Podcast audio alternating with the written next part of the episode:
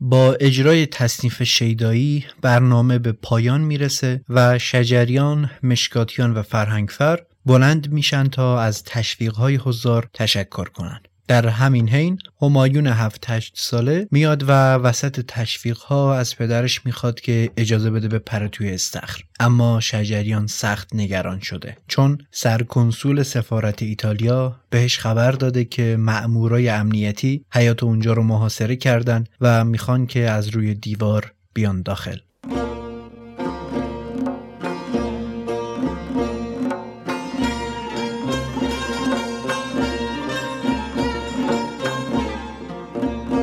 اسپانسر این اپیزود رایان ماشینه. یه شرکت صنعتی تولیدی خیلی بزرگ که اگه محصول یا تولیدی مواد غذایی دارید این شرکت و تولیداتش خیلی می‌تونه به کارتون بیاد. رایان ماشین با تولید دستگاه های سنگین بسته‌بندی به تولیدی های کوچیک و البته کارخونه های بزرگ کمک می‌کنه تا در پکینگ محصولاتشون راحت تر باشن. با طراحی و تولید انواع ماشینالات بسته‌بندی ساخت و تولید انواع شرینک پک ها پرکن های مواد غذایی و طراحی و ساخت نوار نقاله. اطلاعات این تولیدی و شرکت آقای محمدی که قرار در ساخت این اپیزودها کنارمون باشن رو می‌ذارم توی توضیحات پادکست. حتما به سایت و پیجشون سر بزنید. اسپانسر این اپیزود رایان ماشین.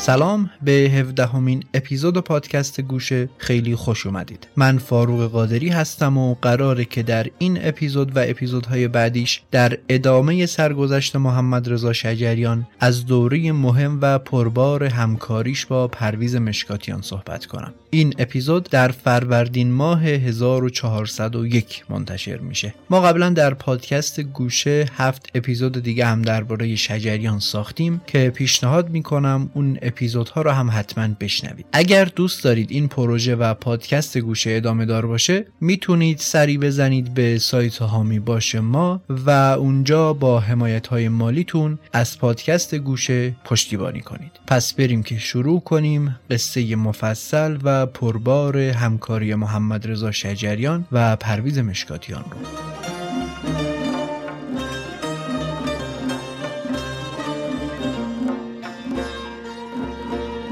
اسپانسر این قسمت لایکوه. لایکو با قدمت حدود 50 سال اولین کارخونه تولید کالای خواب در ایرانه. یک شرکت معتبر و بزرگ که یک تولیدی کاملا ایرانیه از کادر مدیریت و کارکنان گرفته تا محصولاتش. شرکتی که در طول این سالها تونسته از پس مشکلات ریز و درشتی که سر راهش بوده سربلند بیرون بیاد و با مدیریت آقای محمود زینی جلو اومده. یکی از افراد خوشنام در حوزه نساجی که نشر نی هم یک کتاب در مورد ایشون و فعالیت هاشون چاپ کرده. آدرس سایت و پیج اینستاگرامشون رو می‌ذارم توی توضیحات پادکست. حتما برید و محصولاتشون رو ببینید. اسپانسر این اپیزود لایکو.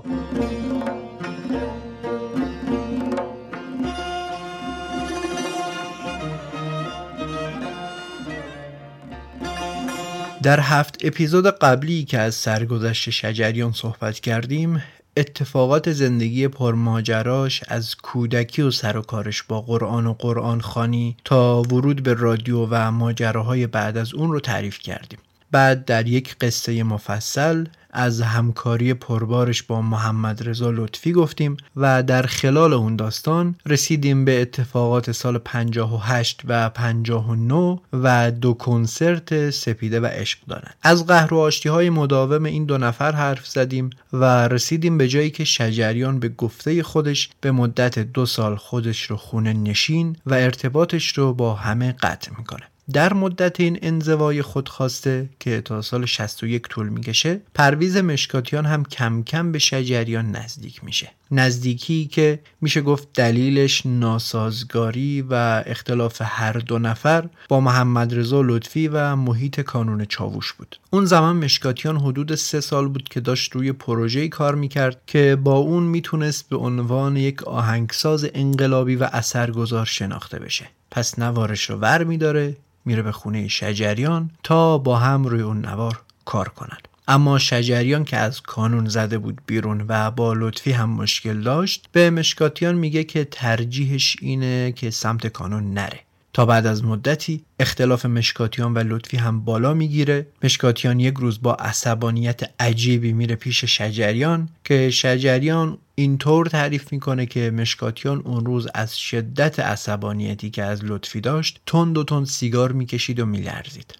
بعد اون مشکاتیان هم عملا از کانون چاووش می‌زنه بیرون و همراه محمد رضا شجریان روی ضبط نواری کار می‌کنن که کریر هنری اونها رو وارد دوره جدیدی می‌کنه. نقطه ای که تقریبا آغازگر همکاری رسمی اونهاست و به طور مداوم حدود هفت سال ادامه پیدا می‌کنه. هفت سالی که از قبلش آثار ماندگار و اثرگذاری بیرون میاد. اما قبل از بررسی قصه همکاری زوج شجریان مشکاتیان و بررسی این آثار ماندگار بیاید کمی برگردیم عقبتر و مسیر شکلگیری این زوج هنری اثرگذار رو مرور کنیم. مرداد سال 56 شیراز قلقله بود.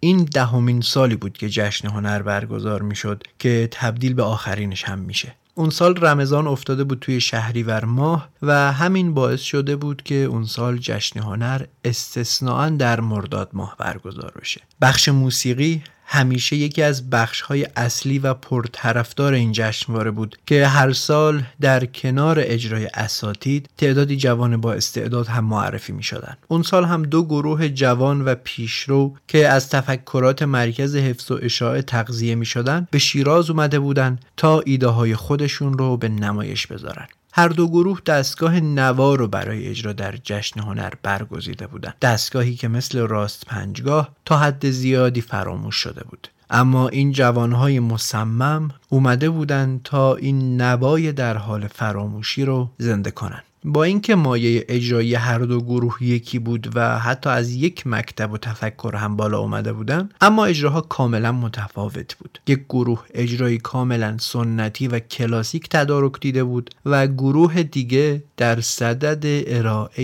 ایده های نو بود. حسین علیزاده برخلاف محمد رضا لطفی که بیشتر سعیش بر احیای سنت و موسیقی قدما بود نگاهی رو به جلو داشت و در فکر تغییر بود. علاوه بر محتوای نو و متفاوتی که ترتیب داده بود گروهش هم متفاوت و البته جوان بودن مثل ایدهاش یک گروه خیلی نقلی و جمع و جور که سر جمع پنج تا نوازنده داشت. گروه به ترتیبی که قصهش رو در اپیزود پنجم تعریف کردیم آماده میشه و شب اجرا میره روی صحنه حافظیه. اوایل اجرا بیشتر صحنه صحنه برای خودنمایی و قدرت نمایی سرپرست یعنی حسین علیزاده که به عادت همیشگی در گوشه سمت راست تصویر در انتهای گروه مایل به مخاطبین و رو به نوازنده ها نشسته و با پنجه های جوان و پرقدرتش تار می‌زنه. چندی که میگذره و علیزاده و خواننده گروه یعنی پریسا کارشون رو انجام میدن نوبت به نوازنده ای می‌رسه که علیزاده میگه مادامی که اون بود خیالم از بابت اجرا راحت بود. گروه سکوت می‌کنه و صدای مزراب های پخته برشته و البته جوانی سکوت صحنه حافظیه رو میشکنه.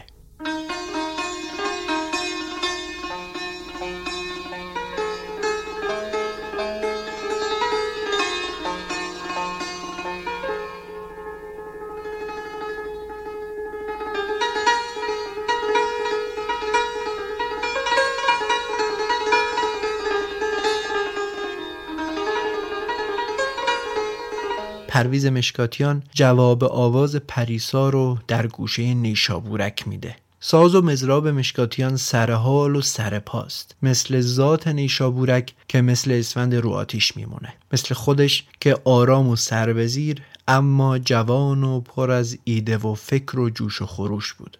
نقطه دوم اعلان حضور و قدرت مشکاتیان در اون شب چهار مزرابی بود که اجرا می کرد چهار مزراب نهفت. همون قطعه ای که چشم همگان رو به خودش خیره می‌کنه و نوید ظهور یک نابغه رو به اساتید حاضر در حافظیه میده. در همین حال که مشکاتیان با سنتور تیزش قوقا پا کرده میون جمعیت هم شجریان لطفی و شهناز نشستن. لطفی تعریف و تمجیدهاش رو نگه میداره برای سی و دو سال بعد و بعد از فوت مشکاتیان در نامه هشت شیدا می نویسه که اون شب ستون نوازندگی کنسرت نوا پرویز بود. اما جلیل شهناز که نشسته کنار دست شجریان در همون حین اجرا نزدیک میشه به شجریان و میگه که آقا این جوان عجب چهار مزراب هایی می‌زنه.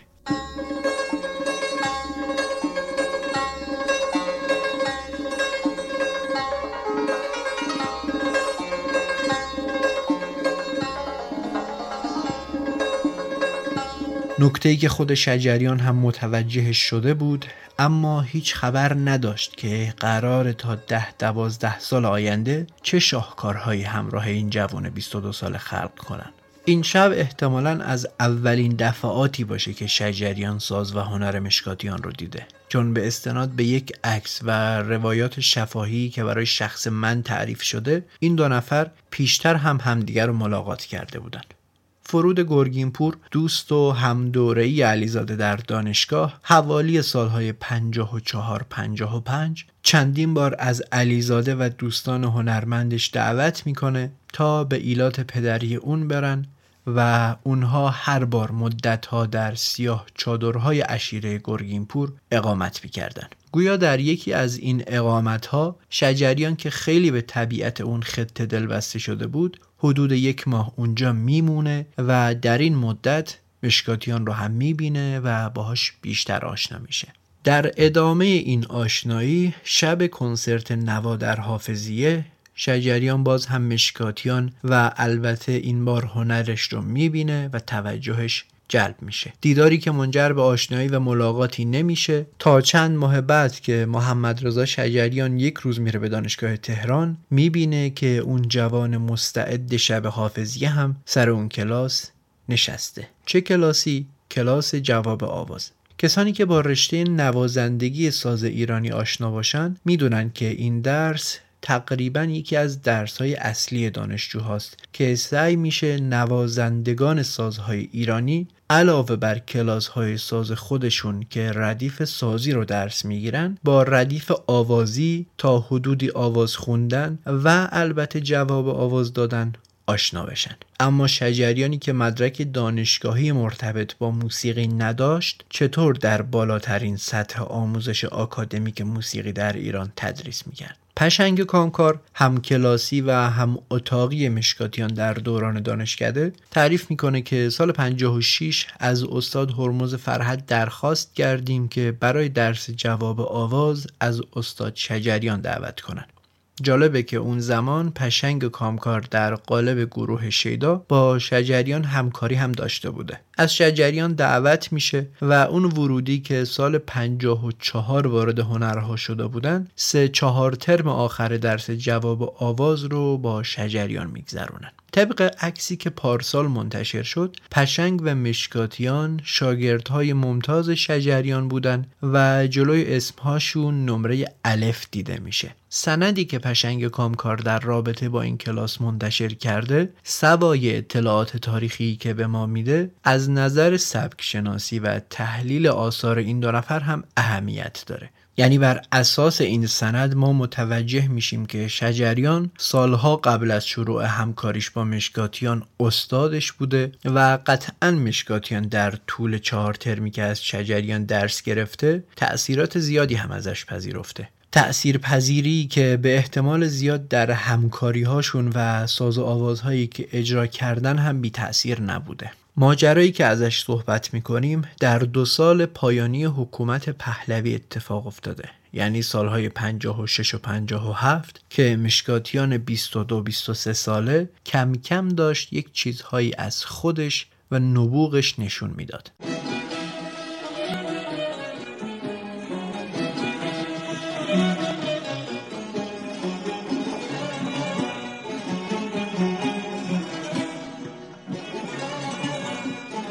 توی اپیزود قبلی از کنسرت سپیده و هواشی و ماجراهای فراوونش مفصلا صحبت کردیم. این هم گفتیم که در اون کنسرت شجریان دو تا تصنیف اجرا می‌کنه که یکی از اونها از ساخته های مشکاتیان بود که لطفی اون رو برای اجرا در دانشگاه ملی از اون گرفته و تنظیم کرده بود. تصنیف ایرانی که مشکاتیان اون رو روی شعری از جواد آذر ساخته بود اولین کاری بود که شجریان از مشکاتیان می‌خوند.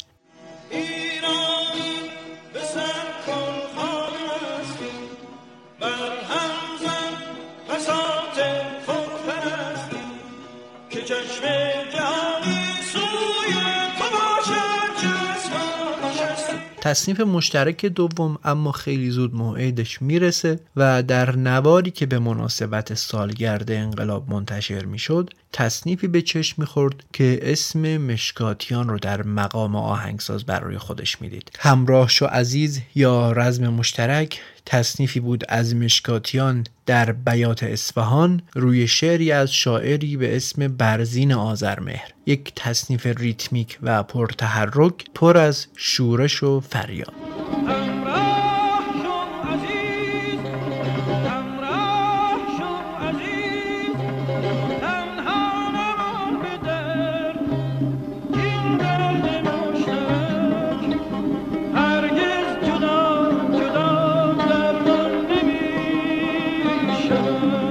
مشکاتیان قبل از شروع به کار کانون چاووش توانایی هاش رو با سازش و چهار مزرابهاش پرزنت کرده بود. اما تأسیس این کانون و شرایط انقلابی حاکم بر جامعه و نیازی که به تصنیف های پرشور و پرتحرک وجود داشت یک قسمت مهم دیگه از توانایی های او رو به منصه ظهور میرسونه. اما درست زمانی که می‌رفت تا همکاریش با شجریان بیشتر بشه شجریان با لطفی و کانون چاووش به مشکل می‌خوره و اون مرکز رو هم ترک می‌کنه. بعد از مدتی هم جنگ شروع میشه و تولید نوار و اجرای برنامه از قبل هم سختتر میشه. علاوه بر جنگ شرایط داخلی هم برای تولید موسیقی خیلی ناگوار و ناهموار بود. انقلابی ها صدا و سیما رو تسخیر کرده بودند و با تصویه موسیقیدان های بزرگ پیش از انقلاب عملا داشتن موسیقی رو نابود می‌کردن. با شروع جنگ این حساسیت ها بیشتر هم میشه و کانون چاووش که از معدود مراکز فعال اجرای موسیقی بود اجراهاش با حجوم کمیته ها تعطیل میشه و بعد از اینکه عده زیادی از موزیسین ها مجبور به ترک وطن میشن چاره ای نمیمونه جز پناه بردن به داخل خانه ها شجریان که پیش از این هم در محافل خصوصی شرکت می‌کرد از این تاریخ به بعد زمان بیشتری رو در این جلسات سپری می‌کنه مشکاتیان و شجریان در چنین شرایطی که به هم می‌رسن و همکاریشون رو شروع می‌کنن.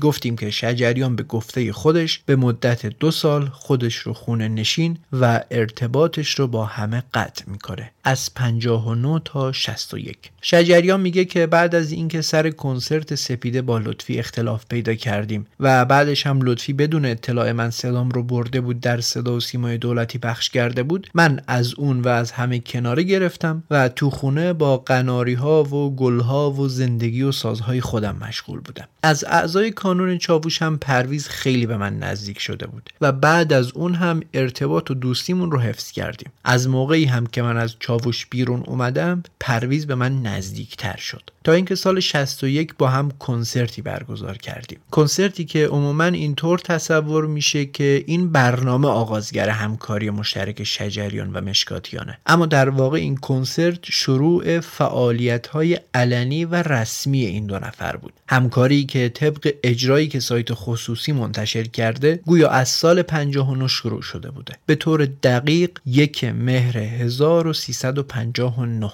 که خیلی جالبه. این روز تولد چهل سالگی شجریان هم هست. بیاید اینجا یه توقفی کنیم و ببینیم شجریان در آغاز چلچلیش کجاست و در چه جایگاهی قرار داره. بالاخره این اپیزودها در اصل قصه زندگی محمد رضا شجریان و بررسی کارنامه هنری اونه. در مورد مشکاتیانی که رسیده به شجریان کمی صحبت کردیم. بیاید ببینیم شجریان در آغاز همکاریش با مشکاتیان و شروع چهل سالگیش کجای کار بود؟ شجریان بعد از اینکه سال 45 وارد رادیو میشه طولی نمی‌کشه که خیلی زود پله های ترقی رو طی می‌کنه و در کمتر از 5 سال بیشتر از 120 برنامه در گلهای اون دوره اجرا می‌کنه. علاوه بر این به جشن هنر هم راه پیدا می‌کنه و در کنار اون به کلاس اولین استاد آواز مستقیمش یعنی مهرتاش هم میره و بعد سالهای 50 و 51 و با آشنایی با برومند و دوامی مسیر آوازش بالکل تغییر می‌کنه و در طول پنج سال بعدی به یکی از سخاننده اصلی رادیو تبدیل میشه. در کنار اینها با تایید اساتیدش به مرحله تدریس هم می‌رسه و در دانشگاه و چند مرکز مختلف و البته به شکل خصوصی آواز درس میده. در حدود 35 6 سالگی شجریان سخت کوش و تلاشگر رسیده به جایگاهی که 10 سال براش جنگیده و سال 54 در جشن هنر نهم با اجرای راست پنجگاه در صحنه حافظیه خودش تواناییهاش و جایگاهش در آواز ایرانی رو به دیگران تثبیت و البته دیکته می‌کنه. در خلال سالهای زیادی که زیر نظر برومند و دوامی آموزش می‌دید هر آنچه که می‌توانست از این اساتید اندوخته می‌کنه و سال 56 خودش رو در جایگاهی می‌بینه که با اطمینان خاطر رادیو رو ترک می‌کنه. بعد با انتشار سه نوار از گلچین کارهاش در دو سال آخر حکومت پهلوی به داخل توده های مردم هم نفوذ می‌کنه و شجریانی که در رادیو به پختگی رسیده بود و اهل فن همه قبولش داشتن در میان مردم هم به محبوبیتی که لیاقتش رو داشت دست پیدا می‌کنه. با پیش آمد انقلاب شجریان با حرکت کانون چاووش همراه میشه و در این مرکز با اجرای نوارهای بیاد عارف شب نورد سپیده و جان جان هم بیش از پیش شناخته میشه و هم با همراهی با جریانی که در جامعه غالب بود با سرعت عجیبی از رقباش پیشی می‌گیره و یک تازه می‌کنه. شجریان به گفته خودش همیشه با مردم همراه بوده و هر آنچه که مردم خواستن و حرفشون بوده رو اجرا کرده. اما مشخصه ای که شجریان خواننده رو در تمام این سالها به پیش برده و باعث تسریع پیشرفته شده هوش سرشارش در درک و دریافت محیط و استفاده از فرصت ها بوده. شجریان در طول 15 سال از هر آنچه که فرصت سر راهش قرار گرفت به خوبی استفاده کرد و تا سال 60 مقدمات برند شجریان رو خیلی محکم استوار کرد. از همنشینی و اجرای برنامه با اساتید رادیو گرفته تا استفاده از اساتیدی که سر راهش قرار می گرفت همراهی با جوانهای پیشرو چاووش و تا همراهی با جریان قالب جامعه. اینجا جایی که شجریان چهل ساله ایستاده. شجریانی که همیشه اعتماد به نفس عجیبی به خودش داشت و هر جا که به خواسته هاش نرسید بی هیچ عبایی اونجا رو ترک کرد و دوباره و دوباره و دوباره برند خودش رو از نو ساخت و مسیرش رو به پیش برد. از سماجتهاش در فراگیری آواز در اون خانواده متعصب گرفته تا خروج از مشهد و تا ناسازگاری با صفوت و بعد هم رادیو و حالا هم لطفی و ابتهاج و چاوش. انگار شجریان در تمام این اتفاقا انقدر به خودش یقینمند بود که ریسک کنه و بدون واهمه از آینده دوباره سر پا بشه و کارش رو قدرتمندتر از قبل ادامه بده. سال 58 شجریان از کانون چاووش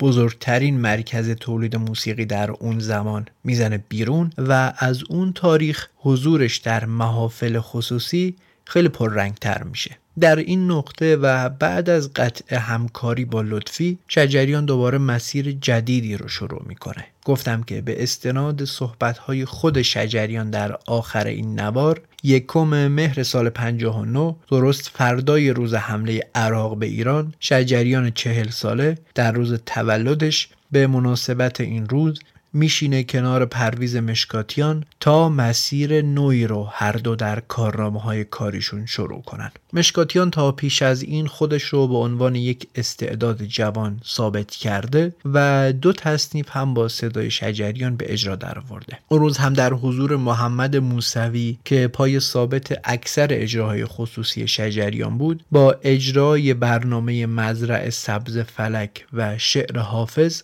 همکاری ماندگاری رو در تاریخ موسیقی معاصر ایران شروع می‌کنن. چه کردی؟ مناسبت تولد آقای شجریان بود دیگه.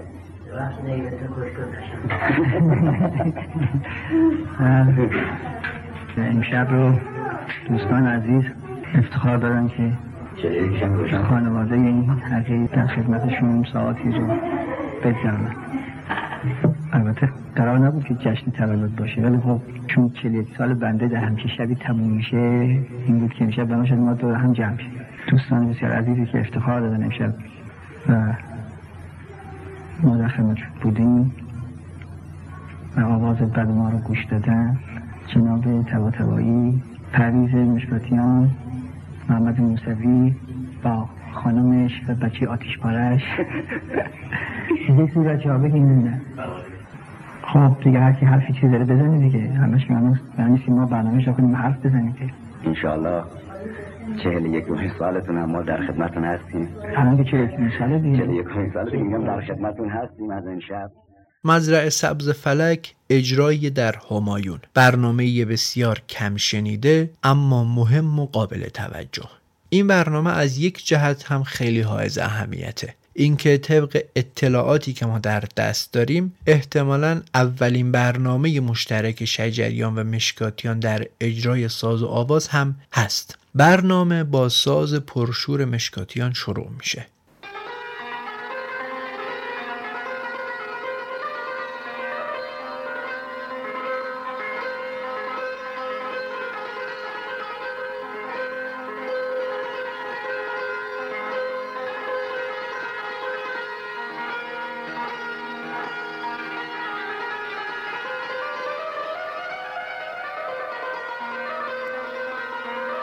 مشکاتیان جوان انگار اصلا عبایی نداره که نشسته کنار خواننده و نوازنده ای که یکی 15 سال و دیگری 10 سال ازش بزرگترن و هر کدوم 15 سال سابقه اجرا در رادیو رو دارن. میقره و میخرامه با سازش. جلوتر می‌رسیم که این سه نفر این یاران سلاس همکاری های متعددی در برنامه های خصوصی داشتن و در تمام این اجراها چیزی که خیلی به چشم میاد هماهنگی عجیب و غریب این سه نفره که در ضربی و آواز و تکنوازی چقدر مچ و جفت و جورن. موسوی آهنگساز نیست اما نوازنده به شدت تواناییه. شاید در تاریخ نینوازی ایران فقط استاد کسایی از او بالاتر باشه. اما سابقه سالها هم نشینی و هم نوازی با بزرگان ساز و آواز ایران از عبادی گرفته تا بنان و باقی از او یک هم نواز قابل اتکا و مطمئن برای هر خواننده و نوازنده ای ساخته. دقت کنید به این اجرا که گویا اولین اجراشون هم هست. چقدر همه چیز دقیق درست به جا و البته سر جاست. در اپیزودهای پیشین از بداهه و در لحظه بودن اجراهای خصوصی صحبت کردیم. این نکته واقعا مهم و قابل تعمله که چطور بدون هیچ آمادگی و حرف قبلی میشستن کنار هم و برنامه ضبط می‌کردن. حتی در مواردی اون برنامه های خصوصی رو به طور رسمی هم منتشر می‌کردن. شجریان حاضر در مزرع سبز فلک شجریانیه که از پس سالها تلاش و اجرا و آموزش به پختگی رسیده و در این اجرا هم حقا که استادی می‌کنه. یک شجریان کاملا مسلط هم به آواز و هم به اجرا و جو و فضای برنامه. به قدری آوازهای شجریان در این برنامه بجا و سرجاست که انگار دونه دونه از این بیت آوازهایی که می‌خونه رو با خدکش اندازه گرفته و اجرا کرده. مزرعه سبز فلک دیدم.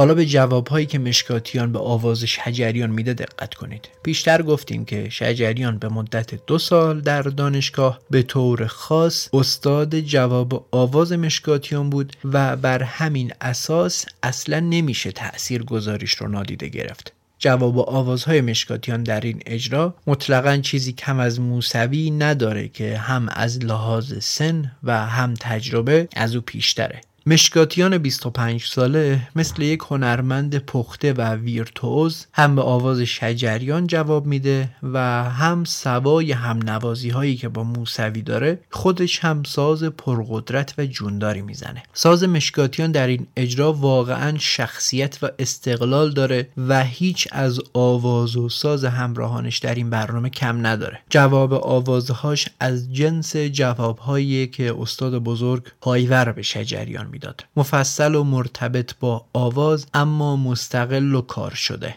یعنی اصلا مقور آواز قدرتمند شجریان نمیشه و سازی که باید بزنه رو با فراغ بال مینوازه. در بست و گسترش جملات آوازی هم هیچ تعجیل یا امساکی به خرج نمیده و با صبر و حوصله در حال قدرت نمایی و مچنداختن با آواز شجریانه. مشکاتیان اینجا در اوج جوانی قرار داره و نوید یک همکاری پربار رو با شجریان میده.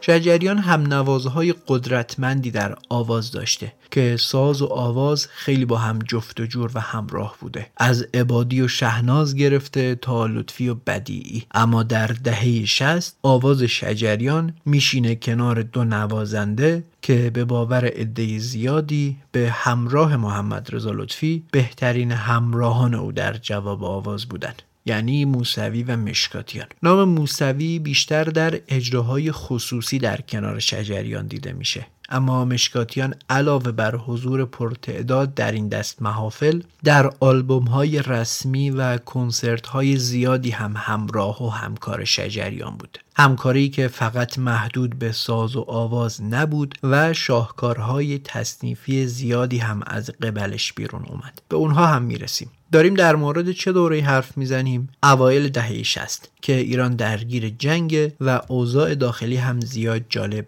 نیست. ترور و سرکوب و خفقان و تاریکی در جای جای مملکت موج می‌زنه. به طبع موسیقی هم که در باور حاکمیت اصلا حرام بود زیاد محلی از اعراب نداشت و در سکوتی اجباری به سر می برد خواننده ها و آهنگسازهای موسیقی پاپ که اصلا کارشون حرام و ممنوع بود و نوارهاشون هم قاچاق بود. موزیسین های به اصطلاح سنتی هم زیاد وضع بهتری نداشتن. حق فعالیت و کنسرت نداشتن. سازهاشون شکسته می‌شد. و به جلساتشون حمله می‌شد و روی صحنه تفنگ روی سرشون میذاشتن. در این شرایط سیاه و تاریک عده زیادی خانه نشین و منزوی میشن و تعدادی هم مهاجرت می‌کنن. من جمله دو رکن اساسی موسیقی چاووش یعنی لطفی و علیزاده. کانون چاووش هم که زمانی قلب تپنده موسیقی ایرانی بود تعطیل و درش تخته میشه. مشکاتیان تا سال 61 از اون مرکز خارج میشه.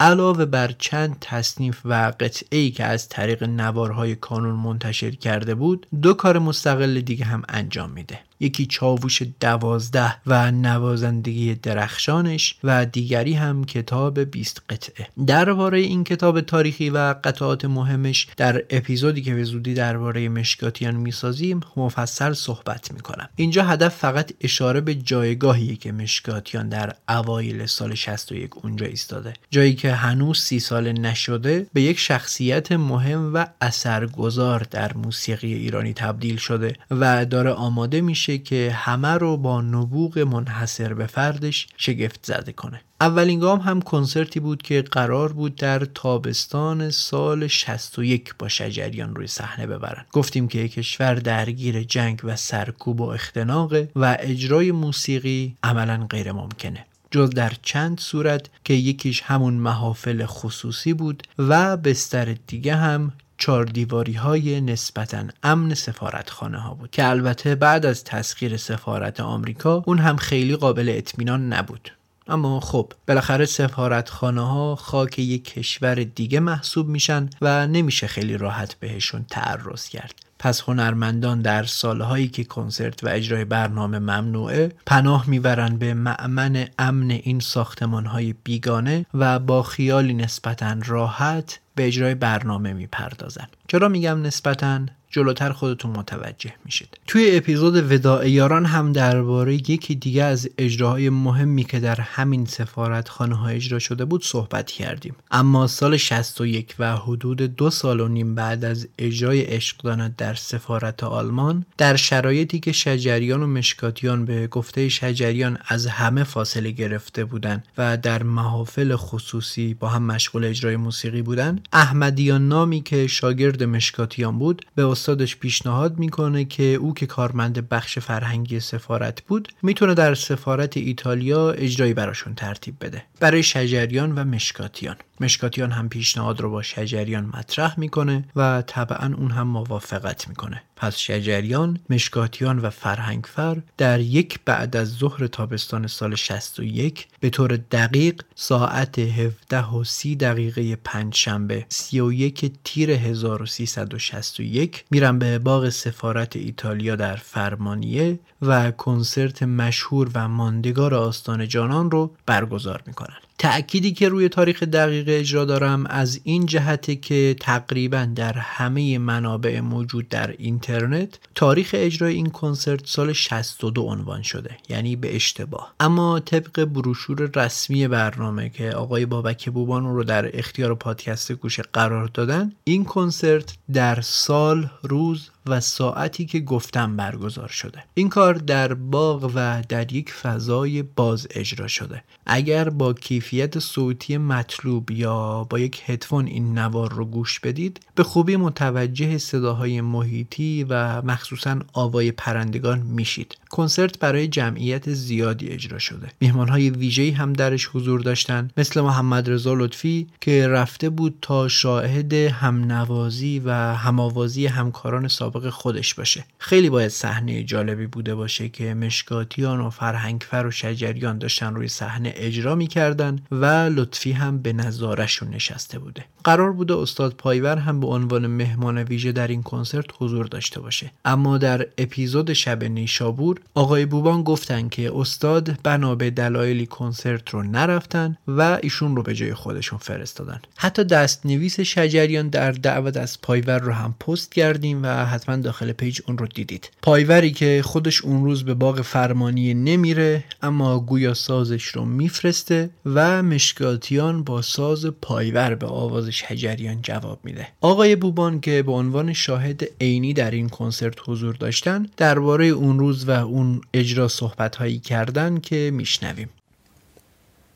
کنسرتی که تحت عنوان آستان جانان شناخته میشه در اصل برنامه موسیقی بوده در انجمن فرهنگی ایتالیا که در اقامتگاه تابستانی سفیر ایتالیا برگزار شد. آقای پایور به اون برنامه دعوت شده بودن اما به دلیل نمی‌تونستن در برنامه شرکت کنن که قبلتر مطرحش کردم. ایشون کارتشون رو به من دادن و من در واقع با کارت دعوت آقای پایور به اون کنسرت رفتم. نکته جالبی که در مورد این کنسرت هست اینه که در تمام منابع تاریخ این کنسرت سال 62 عنوان شده در حالی که این برنامه سال 61 بوده. تاریخ دقیق پنجشنبه 31 تیر ماه 1361 و ساعت برنامه هم 17 و 30 دقیقه در دعوتنامه درج شد. کنسرت بسیار شلوغی بود تعداد شنونده ها خیلی زیاد بود. صحنه رو جلوی استخر باغ سفارت چیده بودن و شنونده ها در سه قسمت یعنی قسمتی روبروی صحنه و دو قسمت دیگه بالهای چپ و راست صحنه بودن که من در بال چپ نشسته بودم. از حال هوای برنامه اگر بخواید بسیار برنامه دارای آرامش و پر از سکوتی بود سکوتی که در خود آلبوم کنسرت هم کاملا قابل دریافت و قابل شنیدنه سکوت غنی و قلیزی مثل سکوتی که شما توی کتابخونه ها یا موزه ها و جاهای شبیه این تجربه می کنید. نکته جالبی که در بروشور برنامه دیده میشه و برای اهل فن و برای دوستداران موسیقی و علاقمندان به این برنامه حتما جالبه اینه که اونجور که در ریز برنامه نوشته شده قرار بوده برنامه با تصنیف آستان جانان تمام بشه و تصنیف شیدایی در میانه برنامه است. اما گویا در آخرین ساعات مانده به برنامه تغییری ایجاد میشه و البته در جزوه ای که به دست شنونده ها در باغ داده می‌شد در چند جمله تحت عنوان تزکار گفته شده که این تغییر انجام شده و قرار است که برنامه با تصنیف شیدایی تموم بشه و بخش برگشت به آواز بیات ترک در ریز برنامه درد شده حذف میشه. آخر برنامه از طرف سفیر و مسئولین سفارتخانه به هنرمندا هم مدال و لوحی اهدا شد. حضور آقای مهدی اخوان سالس برای من خیلی به یاد موندنی از اون کنسرت. فضایی که پشت صحنه درست شده بود یعنی بعد از برنامه آقای شجریان و هنرمندا اونجا ایستاده بودند و دوستان و دوستداران پیششون می اومدن و با هم صحبت می‌کردن. من یادم میاد که آقای اخوان سالس با هیجان خیلی زیاد و بسیار احساساتی و خیلی هم خوشحال اومد طرف آقای شجریان و با یه عبارتی برای تحسین مثل آفرین یا چنین چیزی گفت بر چشم دشمنان تیر از این کمان توان زد. چیز دیگه ای که یادمه همایونه که خیلی اصرار می‌کرد به پدرش که بره تو استخر و در حالی که خب آقای شجریان با مشغول صحبت با دیگران بود و خب حال هوای مشخصی که بعد از برنامه همیشه حاکم هست و همه صحبت می‌کنن و خیلی هیجان دارن این وسط همایون بدون توجه به همه مسائل اصرار به پدرش داشت که بره تو استخر رو شنا کنه. و بالاخره آقای شجریان بهش گفت نمیشه که. گفت ولی مایوم هم آوردم ما خب که خب خیلی صحنه بانمکی درست کرد. اونطور که یادم میاد بیرون از سفارت نیروهایی بودن که منتظر بودن تا حضار از محل کنسرت خارج بشن و به نظرم فضای ایجاد شده بود که خب حتی باعث شد که خروج شنونده ها با تاخیر انجام بشه و ترس و رعبی که به هر حال اصلا خوشایند نبود. از ارتباط بین هنرمندا یعنی آقای شجریان آقای مشکاتیان آقای فرهنگفر در روی صحنه پرسیدین. اون برنامه یک نفر در اصل داشت و اون آقای شجریان بود. یعنی ستاره اون برنامه ایشون بود و خب مثل خیلی از برنامه های دیگه نوازنده و نوازنده تنبک تابع بودن. و نمی‌تونستم چیز خاصی بینشون ببینم. آقای شجریان بود که خیلی مسلط کارش انجام می‌داد و جلو می‌رفت. آقای مشکاتیان هم خب خیلی جوان همراه ایشون ساز می‌زد و خب قطعات ضربی خیلی مفصلی هم نیست که حالا حضور نوازنده تنبک بخواد خیلی به چشم بیاد یا توجهی جلب بکنه.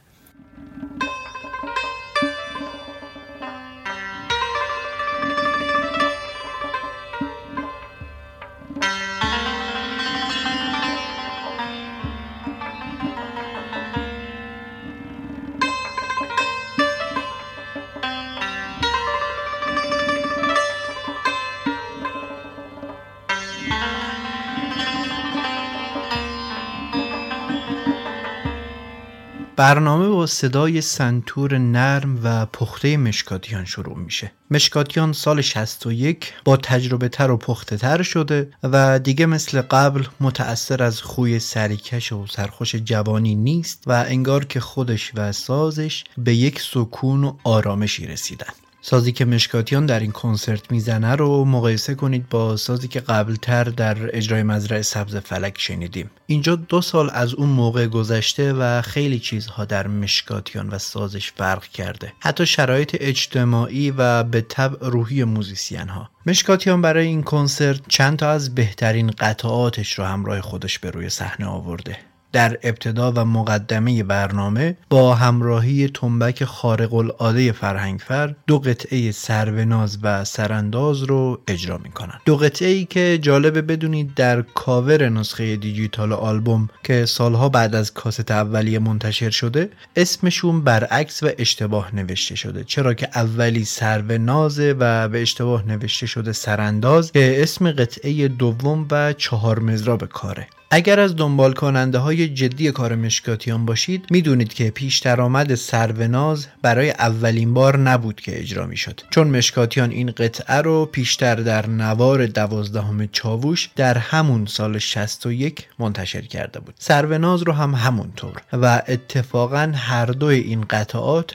جزو کتاب سی قطعه هم هستند سروناز از معدود پیش درآمدهای در بیات ترک که بسیار اجرا و بازنوازی میشه و مثل خیلی زیادی از قطعات مشکاتیان قطعه به شدت محبوبیه. قطعه ای که جالبه بدونید در همون سالها و در استودیوی بل به صورت گروه نوازی هم ضبط شده که البته تا بیست و چند سال بعد و در قالب نوار 20 سال با آثار مشکاتیان به طور رسمی منتشر نمیشه.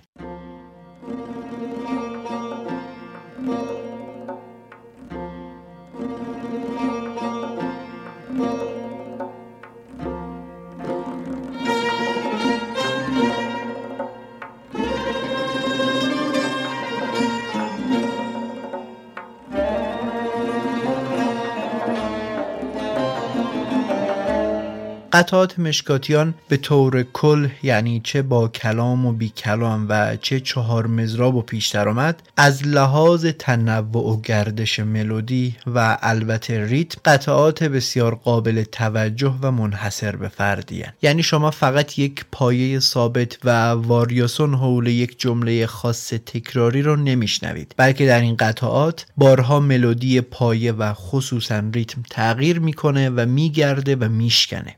مشخصه که در قطعه سرانداز هم به خوبی دیده میشه. قطعه پرتحرک که در شاهد شکستن ریتم هم هستیم. در سرانداز در میانه راه نشانی هم از ریتم کرشمه میشنویم که در پایان باز به ریتم اصلی قطعه برمیگرده.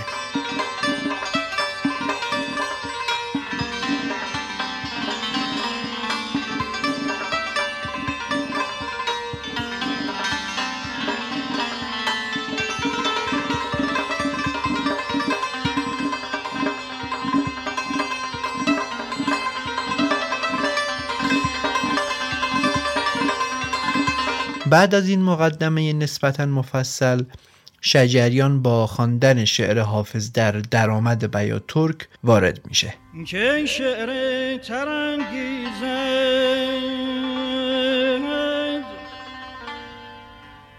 خاطر که هزین باشد یک نکته از این معنی گفتیم همین باشد. باز هم شعر حافظ. شجریان و مشکاتیان هر دو علاقه خاصی به حافظ داشتن اگر به لیست کارهای مشترکشون یک نگاه اجمالی بندازیم به تعداد زیادی ساز و آواز می‌رسیم که روی شعر حافظ اجرا شدن اینجا هم باز این دو نفر رفتن سراغ شعر حافظ و شعری که شجریان چند سال بعد اون رو به تصنیف هم اجرا می‌کنه رو خوندن. بعد از یک ساز و آواز مفصل و تثبیت شعر حافظ در گوشه های بالا و پایین بیا ترک شجریان آواز خودش و ساز مشکاتیان رو فرود میاره و این بار شعر بابا تاهر رو در دو گوشه ای که بسیار کم اجرا شدن می‌خونه. شجریان پیشتر و در کنسرت یوسف گمگشته همراه با استاد پایور گوشه شهابی رو اجرا کرده بود. اینجا هم باز با همراهی سنتور و با نوازنده که کم هم از پایور تاثیر نگرفته این گوشه رو همراه گوشه قطار می‌خونه. سری دیران که سامونش نمی بود نمی بود غمی دیران که پایانش نمی بود nevi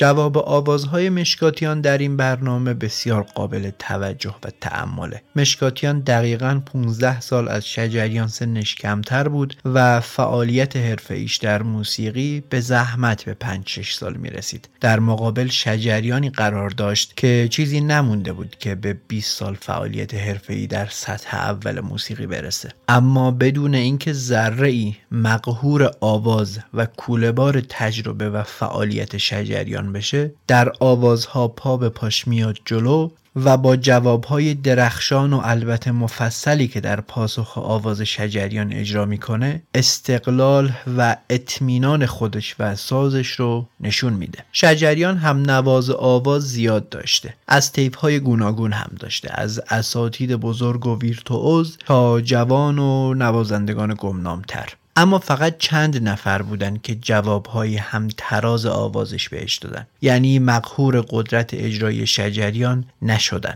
مشکاتیان یکی از این چند نفره که در اون دوران در کنار لطفی و موسوی بهترین هم نوازهای شجریان در اجرای آواز بودن. بعد از حدود 20 دقیقه ساز و آواز که تازه فقط ساز و آواز اولیه برنامه است اولین تصنیف کار رو میشنویم. تصنیفی که مشکاتیان باز روی شعری از حافظ کار کرده بود. تصنیف آستان جانان که اسم آلبوم هم هست. راهی بزن که راهی بزن که بر سازان توان زد بهراد توکلی در نوشته ای که در وبلاگش درباره این کار منتشر کرده درباره تصانیف مشکاتیان در این آلبوم به این نکته اشاره کرده که این ساخته ها از لحاظ تلفیق وزنی و مفهومی شعر با موسیقی در سطح اول که بیان و تقطیع مناسب شعر با فراز و فرودهای ملودی مد نظر قرار می‌گیره بینقصن و موسیقی که مشکاتیان روی اشعار سوار می‌کنه ابدا لطمه به مفهوم شعر نمی‌زنه. اما یک سطح دومی هم وجود داره که در اون تلفیق شعر و موسیقی بر مفهوم شعر استوار میشه و شکل می‌گیره. و در اینجا هم موسیقی مشکاتیان و فراز و فرود ملودی هایی که خلق می‌کنه از این نظر هم به طور هوشمندانه طراحی شدن. یعنی ملودی به طور کامل با شعر و مفهوم درآمیخته میشه. به عنوان مثال در این تصنیف در بیت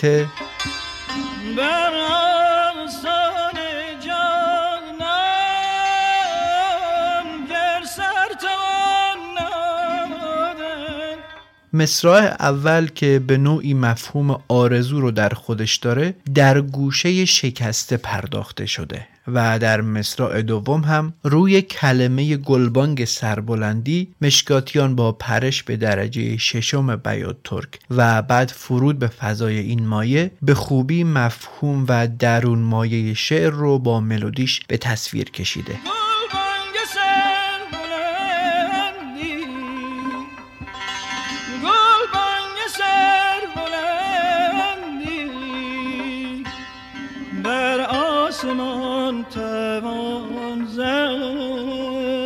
این از قدرت شعر شناسی مشکاتیان میاد که به گواه نزدیکانش تعداد زیادی شعر حفظ بود و حتی خودش هم شعر می‌گفت. احتمالا این شایعه رو هم شنیدید که برزین آذرمهر یعنی شاعر تصنیف رزم مشترک خود مشکاتیان بوده. اما همونطور که آقای بوبان هم اشاره کردن قبل از شروع کنسرت قرار بوده برنامه به شکل دیگه ای اجرا بشه. یعنی قرار بوده با بیات ترک شروع کنن بعد وارد کرد بیات بشن و بعد از تثبیت این مایه تصنیف شیدایی که در واقع در آخر برنامه اجرا می‌شد رو بخونن. بعد برن به دشتی و در نهایت برگردن به مایه اصلی در بیات ترک و در آخر کنسرت تصنیفی که اسمش رفته روی جلد رو بخونن. اما ساعتی قبل از شروع کنسرت این برنامه تغییر می‌کنه و جای دو تصنیف و به تب آوازها هم عوض میشه. گویا ابتدا قرار بر این بوده که طبق قاعده مرکب خانی از بیات ترک شروع کنن و بعد از گردش در کرد بیات و دشتی در نهایت باز فرود بیان به بیات ترک اما بعدا نظرشون عوض میشه و تصنیف شیدایی که از لحاظ ریتم تصنیف پرشور و حرارت تری از تصنیف آستان جانان بود رو در آخر اجرا می‌کنن. به طبع همین کار سر آواز هم تغییر کرده و ما در 37 دقیقه ابتدایی برنامه فقط بیات ترک میشنویم و بعد از تصنیف آستان جانان مشکاتیان از طریق گوشه مهدی زرابی فرود میاد به شور و بعد از اونجا وارد کرد بیات میشه و بعد از تکنوازی در این مایه آواز شجریان وارد میشه.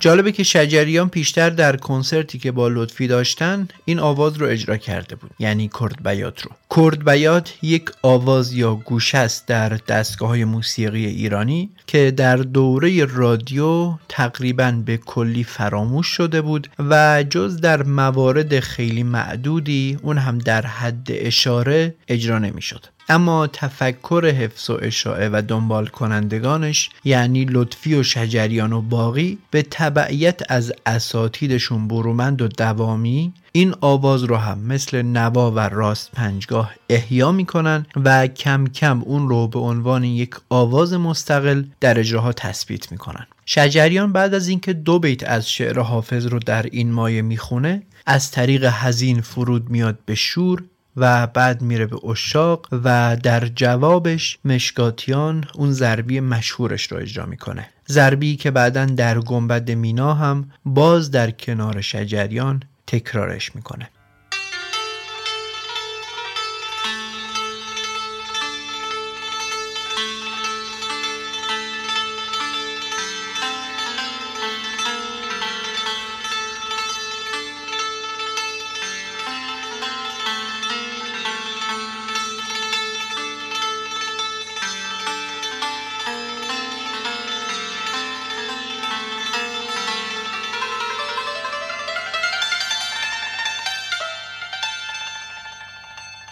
بعد از این ضربی شجریان آوازش و ساز مشکاتیان رو باز از طریق حزین و بست نگار فرود میاره به شور و بعد اون دشتستانی بیادماندنی رو اجرا می‌کنن. دل از دست تنهایی به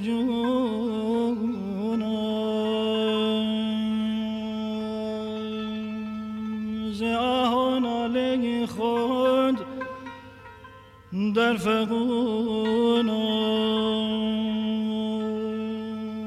شوان تار از درد جدایی خدای دل داده کر فریاد مغز استخونم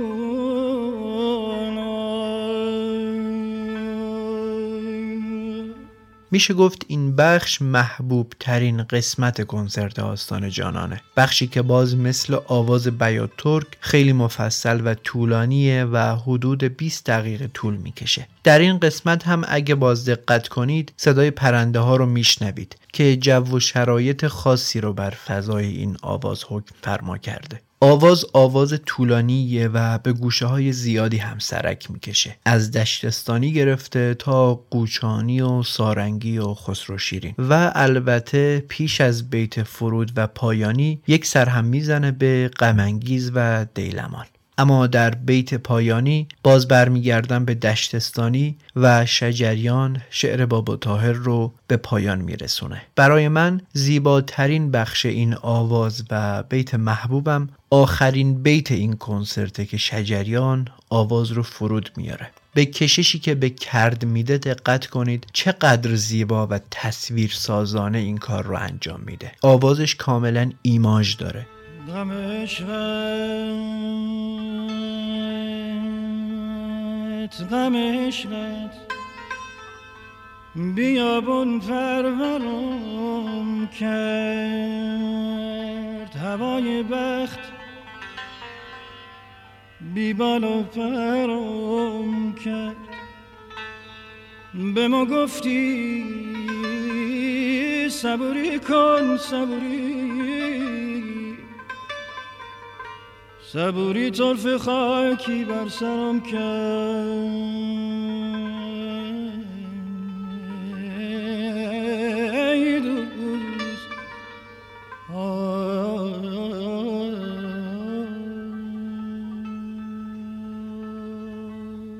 اما بعد از حدود 72 دقیقه زیبا و استثنایی و البته قدرتمند و ماندگار نوبت به ارزندام شجریان و مشکاتیان در تصنیف می‌رسه. شیدایی.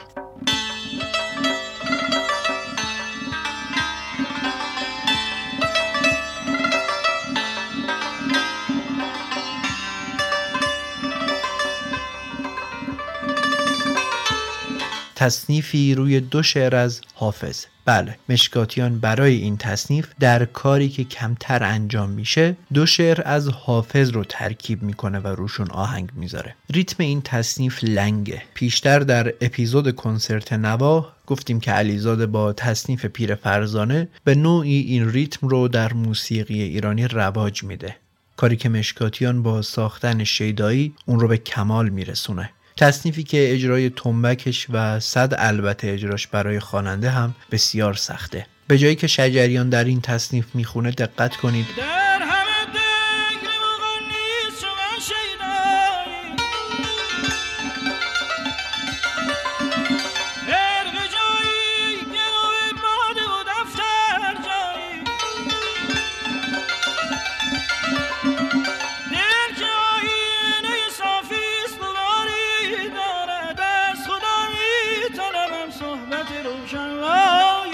خوندن و کنترل صدا در چنین اوجی واقعا فقط کار شجریانه و بس. شجریانی که اون سالها در موسیقی ایران با قدرت یک کتازی می کرد و اینجا هم با اجرای این تصنیف باز قدرت صدا و توان اجرایش رو به رخ می‌کشه.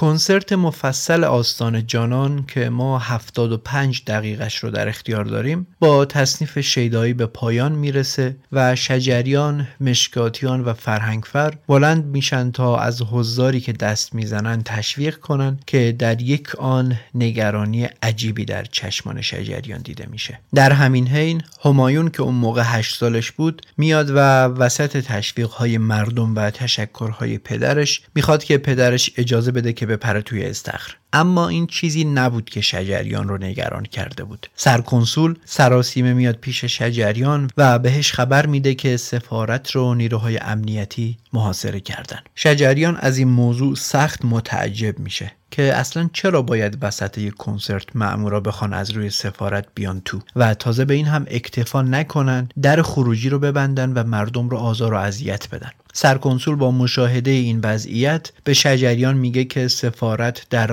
قبال اونها مسئوله و ازشون خواهش می‌کنه که فعلا بیرون نرن. بعد از دو سه ساعت بالاخره مأمورها میرن و شجریان و همراهانش با ماشین سفارت راهی خونه هاشون میشن. ضبط خوب و با کیفیت این کنسرت بر عهده صدا بردار نام آشنای رادیو و موسیقی ایرانی یعنی ایرج حقیقی بوده. شجریان تعریف می‌کنه که قبل از اجرا از آقای حقیقی خواهش کردم که یک دستگاهی اجاره کنه تا با اون هم بتونیم برنامه رو پخش کنیم و هم نوارش رو داشته باشیم. کاور و طرح جلد آلبوم هم طرح خواننده مشهور سیما بیناست که طرح جلد یک دیگه از کارهای شجریان و مشکاتیان رو هم طراحی کرده که در اپیزودهای بعد بهش می‌رسیم. مشکل در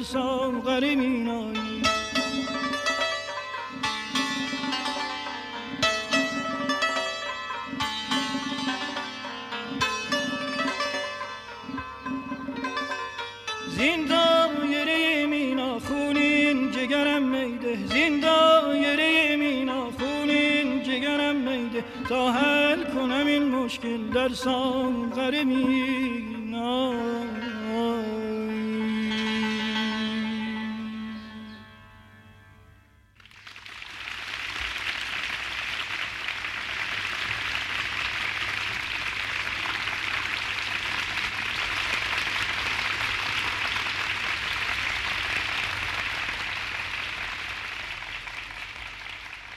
آستان جانان هم در کارنامه مشترک شجریان و مشکاتیان و هم در موسیقی معاصر ایران یک اثر بسیار مهم و یک نقطه عطفه. اینجا جاییه که همکاری این دو نفر به نوعی علنی و تثبیت میشه و همگان با زوج هنری جدید و جریانساز موسیقی ایران آشنا میشن. با اجرای این کنسرت شجریان و مشکاتیان حاصل سه سال همنشینی و همنوازیشون رو در یک اجرای رسمی ارائه می‌کنن. پیشتر و در اپیزود قبلی از اهمیت نوار عشق صحبت کردیم که چه جریانی بعد از خودش ایجاد کرد و چه تأثیری بر موزیسین ها گذاشت. اجرای شجریان و مشکاتیان در باغ سفارت ایتالیا در بعد از ظهر اون روز تابستانی سال 61 ورق زدن برگ دیگری بود از دفتری که دو سال قبل شجریان و لطفی در اون روز ملتهب تهران در سفارت آلمان اولین صفحاتش رو ورق زده بودن.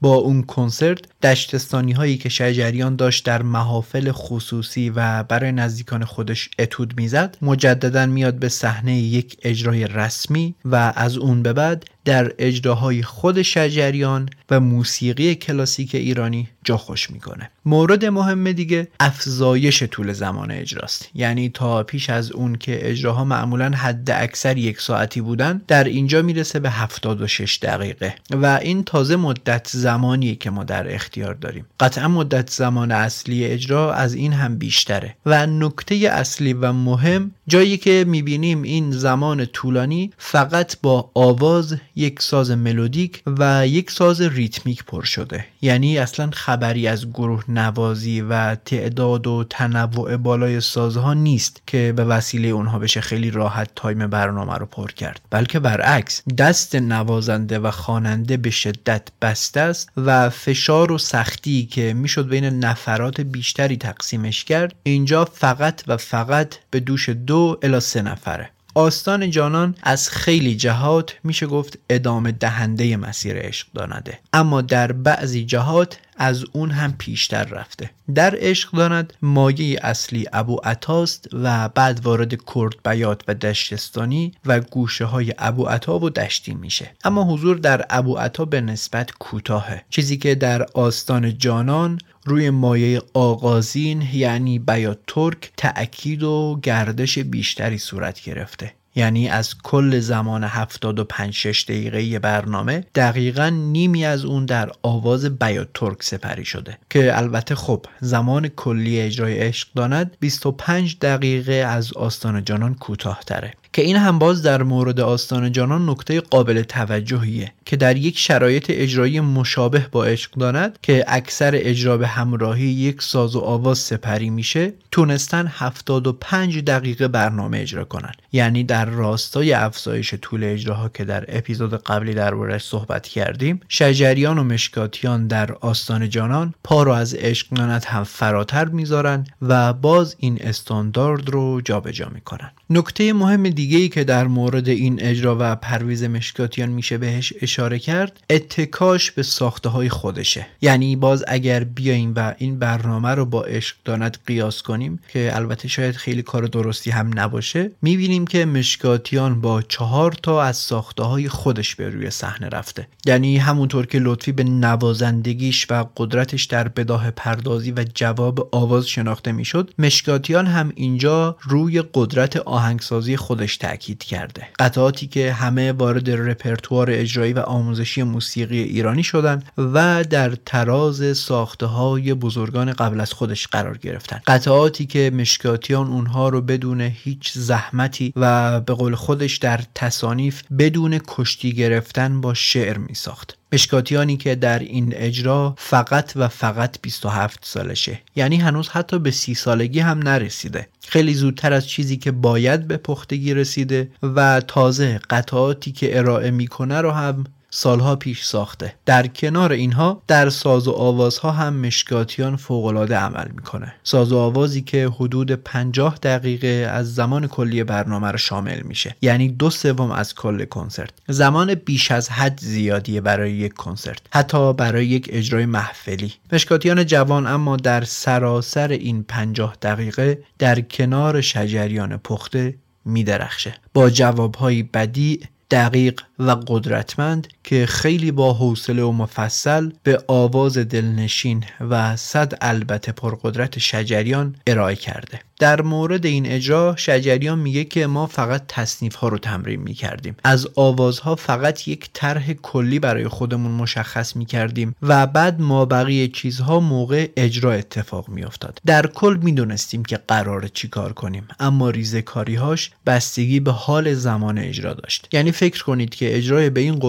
قدرتمندی به این ماندگاری که در اوج هماهنگی ساز و آواز برگزار شده تا حد زیادی بداهه و در لحظه است و این خیلی کار سختیه. یعنی دیگه اجرای خصوصی و محفلی نیست بلکه یک اجرای رسمی برای چند صد نفر تا چند هزار نفر آدم روی صحنه است. اما وقتی این اجرا رو میشنویم پیش خودمون تصور می‌کنیم که این اجرا قطعا برنامه ریزی و تمرینی شده است. در حالی که اینطور نیست. اجرای آستان جانان و کنسرت اون روز باغ سفارت به نوعی اعلان حضور زوج جدید موسیقی ایرانی بود. خطاب به همکارانشون و خطاب به مردم مشتاق. در تا اینجای کار با افراد زیادی همکاری داشته که همه هم از بزرگان و سکانداران موسیقی ایرانی بودند با همشون هم آثار فوق‌العاده‌ای خلق کرده. این بار اما از همکاری چند سالش با یک جوان 26 7 ساله پرده برمیداره که همه می‌دونن یک پدید است. اما چیزی که اون روز مشکاتیان در سفارت ایتالیا از خودش نشون می‌داد خیلی فراتر از یک جوان صرفا خوشفکر پدیده بود. مشکاتیان چیزی شبیه به یک اتفاق در موسیقی ایرانی بود. از جنس لطفی اما متفاوت و با خصایص خاص خودش. کسی که همکار و رفیقی مطمئن و همراه برای شجریان بود که در عین همراهی شخصیت به شدت مستقلی داشت و به قول شجریان نمی‌تونست آقا بالا سر تحمل کنه که خب مشخصه که چون این کاراکتر خاص و منحصر به فردی قرار چی با خودش به ارمغان بیاره. ارمغانی که این تازه اول راهشه و هنوز کلی شاهکار در چنته و در افق پیش رو داره که در اپیزودهای پیش رو مفصل دربارشون صحبت می‌کنم.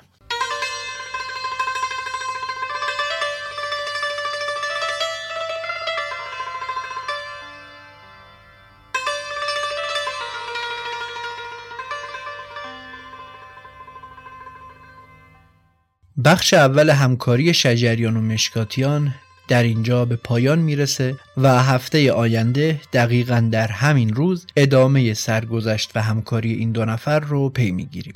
ممنونم که این اپیزود رو شنیدید. لطفا هفته آینده هم با ما باشید و قصه همکاری شجریان و مشکاتیان در آلبوم ماندگار بیداد رو بشنوید. ممنونم از اسپانسرهای این اپیزود لایکو و رایان ماشین که کنارمون بودن و از ما حمایت کردن. اگر شما هم محصول یا کسب و کاری دارید و می‌خواید اون رو تبلیغ کنید حتما به ما پیام بدید تا در این باره صحبت کنیم. اگر مایلید به رشد و تداوم این سریال و پادکست گوشه هم کمک کنید می‌تونید سری بزنید به لینک هامی باش پادکست گوشه و با حمایت های مالیتون از پادکست پشتیبانی کنید. خیلی هم ممنونیم بابت این حمایت های همیشگی. در ساخت این اپیزود از این منابع استفاده کردم. مصاحبه محمد رضا شجریان با مجله فرهنگ و آهنگ نوشته بهراد توکلی در وبلاگش درباره آلبوم آستان جانان و مقاله بررسی برخی ویژگی های ساختاری آثار پرویز مشکاتیان نوشته علیرضا جواهری در سایت هارمونی تاک من فاروق قادری هستم. این اپیزود 17 هم از پادکست گوشه بود که در اون آلبوم آستان جانان رو بررسی کردم و در فروردین 1401 منتشر میشه.